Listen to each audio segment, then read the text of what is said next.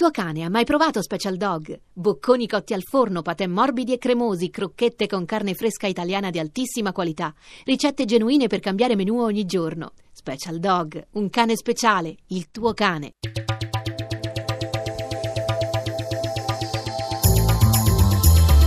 GR1 Economia Buonasera da Paola Bonanni. Le borse europee rimbalzano dopo una settimana difficile caratterizzata dall'aspettativa di imminenti strette monetarie in evidenza bancaria ed energetici, gli aggiornamenti a mercati europei chiusi da Milano. Paolo Gila.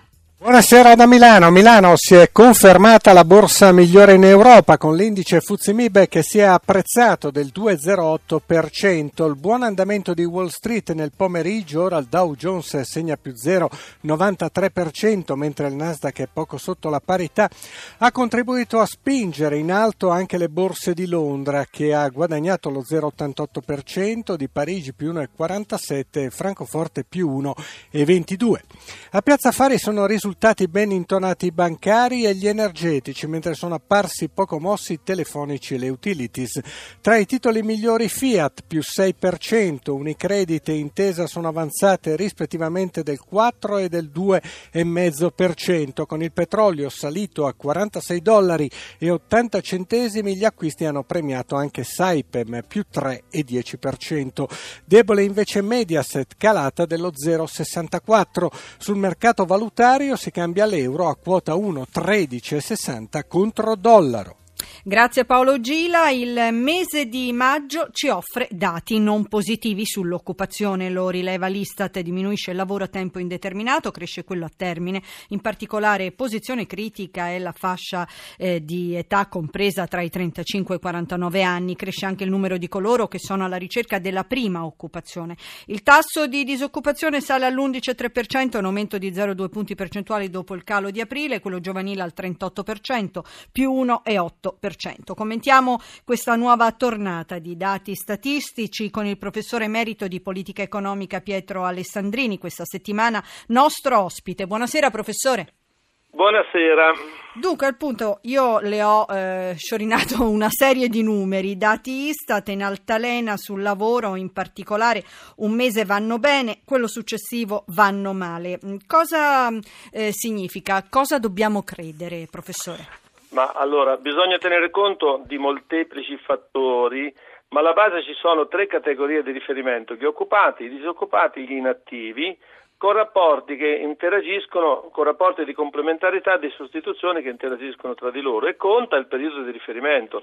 Ora, certo. noi eh, abbiamo visto i dati di maggio, ma dobbiamo anche avere un una visione un po' più lunga. Gli occupati sono diminuiti a maggio di 51.000, ma sono stati in crescita su, sia su base anno a più 326.000, sia su base trimestrale più 52.000. Sì. Si sono ridotti gli inattivi e questo è un dato molto positivo, perché ci sono persone che credono di poter potersi offrire sul mercato del lavoro e sperano di trovare un'occupazione. Eh, a maggio sono stati più 44.000, ma nel corso dell'anno più 473.000. Questo spiega perché è aumentato il tasso di disoccupazione nonostante l'aumento, della, eh, l'aumento dell'occupazione.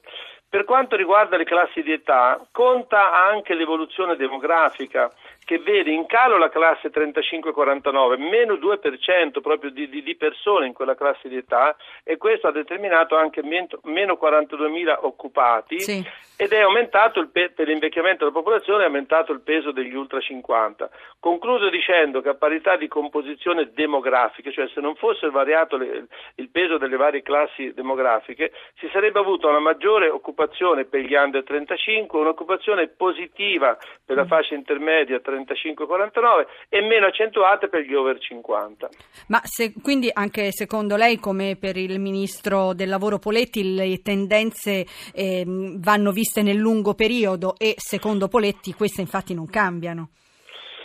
No, nel lungo periodo, mm. se per lungo periodo intendiamo l'ultimo anno, i dati sono stati positivi. Sì. E attenzione, la riduzione degli inattivi è un dato molto positivo, eh. che poi dopo po- possa comportare maggiore disoccupazione, questo è un fenomeno di collegamento tra domande e offerte del lavoro. La conclusione qual è? Che non si tratta eh, soltanto di considerare le, l'effetto congiunturale, mm. bisogna puntare a una ripresa stabile dello sviluppo e una maggiore convergenza tra domande e offerte di lavoro. Bene, professore Professore, eh, professore Alessandrini, intanto la ringrazio, l'aspettiamo domani per un nuovo commento, sempre al GR1 Economia e sempre alla stessa ora. Buonasera. A domani. Allora, riparte eh, domani il confronto tra governo e sindacati su diversi temi, dalla previdenza alla riforma dei contratti nazionali. Intanto tecnici del Tesoro di Palazzo Chigi sono appunto al lavoro sull'ipotesi di riduzione del cuneo fiscale in vista della manovra d'autunno. Luigi Massi. Pensionati, giovani, sostegno alle famiglie, nuovi modelli contrattuali. Esecutivo e parti sociali riprendono a confrontarsi sui vari aspetti delle politiche economiche al fine di concretizzare le misure che da metà ottobre confluiranno nella legge di stabilità. Domani tavolo tecnico sulla previdenza si discuterà ancora in via preliminare di un meccanismo di anticipo pensionistico per il futuro dopo che nei giorni scorsi è partito l'APE social e mentre si attende per l'estate l'avvio dell'APE volontario. Il 13 luglio poi assemblea unitaria di CGL, Cisle e Will, i tre sindacati sindacati confederali convergeranno sul no a un ulteriore innalzamento dell'età pensionabile, ipotesi che pure il governo sta vagliando. Sempre domani sindacati e Confindustria tornano a parlare della riforma dei modelli contrattuali, gli imprenditori puntano a un patto per la fabbrica, ma i sindacati vogliono evitare il rischio di frammentazione dei contratti che aprirebbe la via a un'erosione progressiva dei salari. Intanto da Palermo il leader della Confindustria Vincenzo Boccia rinnova l'invito a uno sforzo comune. Noi e gli altri, con i sindacati, speriamo di trovare delle convergenze. E se questo aggiunge un piano di inclusione dei giovani, azzerando il cuneo fiscale per i primi tre anni. Misure che dovrebbero risorse permettendo finire nella prossima legge di bilancio, al momento si studia l'ipotesi di una riduzione selettiva del cuneo contributivo sul lavoro per i giovani under 35 per tre anni. Costerebbe circa 2 miliardi a regime, meno dei 4 o 5 miliardi necessari per ridurre, altra ipotesi allo studio, l'IRPEF sui redditi medi e medio-bassi. Fuoco e grandine, l'ondata di maltempo fa salire il conto dei danni all'agricoltura che per effetto dei cambiamenti climatici con gli eventi estremi ha perso più di 14 miliardi di euro nel corso di un decennio tra produzione agricola nazionale, strutture e infrastrutture rurali. Lo spiega il responsabile sicurezza alimentare Rolando Manfredini, intervistato da Gelsomina Testa. Bisogna dire innanzitutto che quando scende la grandine, che è la meteora più temuta per gli agricoltori, i danni sono sempre ingenti. E l'altra questione è eh, temutissima, è la questione relativa agli incendi, cosa che sta succedendo proprio in questi giorni in Sicilia, in Calabria, nel sud in genere, dove eh, vengono distrutte infrastrutture, eh, i boschi, le coltivazioni, addirittura sono morti eh, degli animali. Questa è la situazione. Secondo voi a quanto ammonta il danno? Diciamo noi abbiamo calcolato un danno fino alla primavera, eh, quest'anno purtroppo la situazione è stata molto estrema e ha causato circa 14 miliardi di danno. Occorre dire che soltanto negli ultimi tempi, in relazione proprio agli incendi che si sono verificati in Sicilia e Sardegna, qui i danni sono molto gravi e sicuramente superano i milioni di euro.